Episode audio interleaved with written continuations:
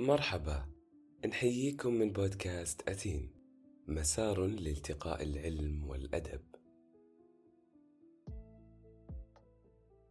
احتراق. تختار أن تتبع شغفك وتهرع إليه ليكون لك الملاذ. لكنك وبينما أنت تسعى تلاحظ أن قدميك تتسارع خطواتها وأنفاسك تتصاعد حتى تكاد تخنقك. تدرك أنك تحترق معنويا. وشخص لا يعرف عنك سوى اسمك الأول يلمح طيفك من بعيد ويبتهج بنور احتراقك الذي أنار له الطريق.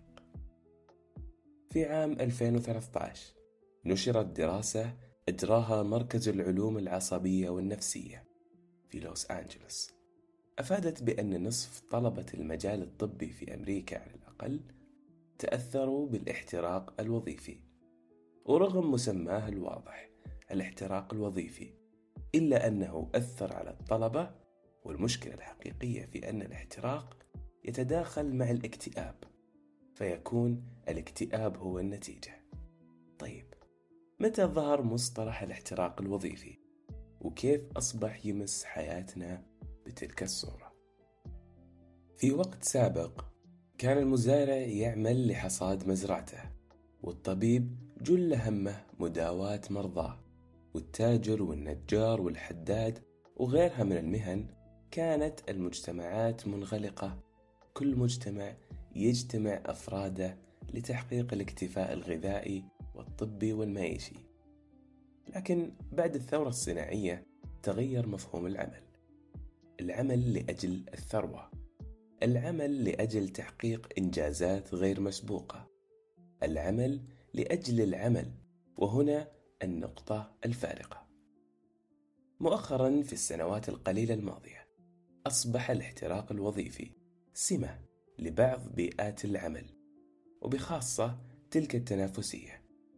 اليوم مثلا تفتح هاتفك في الصباح وتتلقى إشعارات.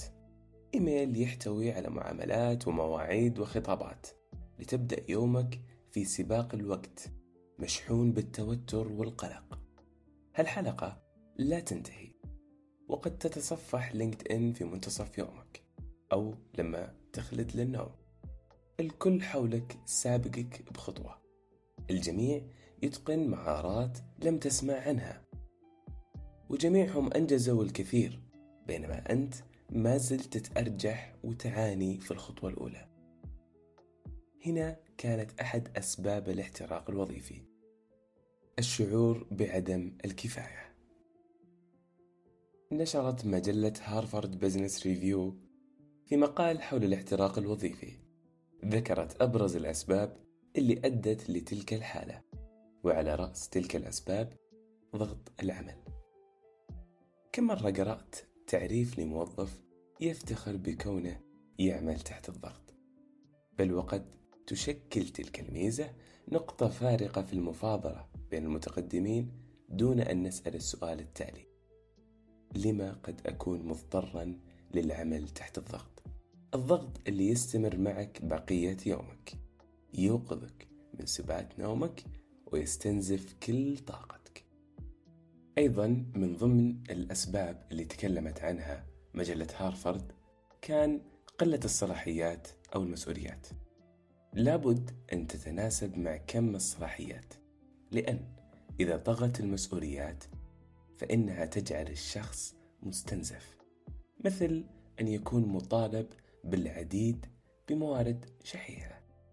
وعلى النقيض الصلاحيات اللامحدودة بمسؤوليات ضئيلة تخلق عدم اتزان عند أغلبية الأشخاص وقد يساء استخدام تلك السلطة. أيضا من ضمن الأسباب كان ضعف العلاقات الاجتماعية في بيئة العمل. والأمثلة أكيد الآن وأنت تسمعني كثيرة في بالك. وأكيد جاك فلاش باك. في الآونة الأخيرة اتخذت المؤسسات نهج جديد يرتكز على وجوب أن تكون بيئة العمل تعاقدية بحتة مع الحفاظ على أقل قدر من التواصل الإنساني. وعزز من ذلك النهج التصميم الهندسي لبيئات العمل المكتبية واللي تحفظ لكل فرد مساحة ضيقة خاصة تقلل من التواصل بهدف زيادة الإنتاجية. مع الأسف هذا الشيء أغفل الاهتمام بالجانب العاطفي والاجتماعي من الإنسان وغيرت نظرته لنفسه ولزملائه بعد ما انتهينا من الأسباب اللي ذكرتها مجلة هارفارد بزنس ريفيو الآن نطرح تساؤل آخر لدراسة أجريت في عام 2019 على رجال الإطفاء في كوريا الجنوبية. ما العلاقة اللي تربط بين رجال الإطفاء وشعور الامتنان والاحتراق الوظيفي؟ الدراسة كان هدفها قياس أثر عامل ساهم في تخفيف حدة الاحتراق الوظيفي. وشو هالعامل؟ هالعامل ترى ما كان مقدار الراتب ولا الحوافز المادية ولا حتى المناصب الإدارية. هالعامل ببساطة كان الامتنان. في عالم الأرقام لا يعني شيء ولكن في عالمنا الإنساني كان له أثر عظيم لدرجة مساهمته في انخفاض حدة الاحتراق الوظيفي اللي له تبعات عديدة. وعلى رأسها الاكتئاب. أخيرا في تمجيد الاحتراق اليوم تسمع من حولك عبارات من نوع لا تدور عن الراحة وأنت بعمر السعي وخلقت بلسما فلا تشتكي وقاوم مهما وصلت ممزقا لذة الوصول بترممك الإشكالية في كل تلك العبارات والجمل هي أنها تحث على السعي المجرد بدون خطوات تفكر ولحظات تأني تخلينا نسأل السؤال التالي طيب إلى وين الوجهة؟ وهل الجهد يستحق؟ هل هو موازي لكل هذاك التعب؟ خليك حالم وساعي وباذل للجهد وقدم التضحيات للشيء اللي تشوفه يستحق لكن أسأل نفسك السؤال التالي إلى وين الوجهة؟ وليه نقدم هالتنازلات؟ يسرنا أن نقدم لكم في حساب أتين على تويتر الصورة اللي ألهمتنا لكتابة موضوع الحلقة دمتم بخير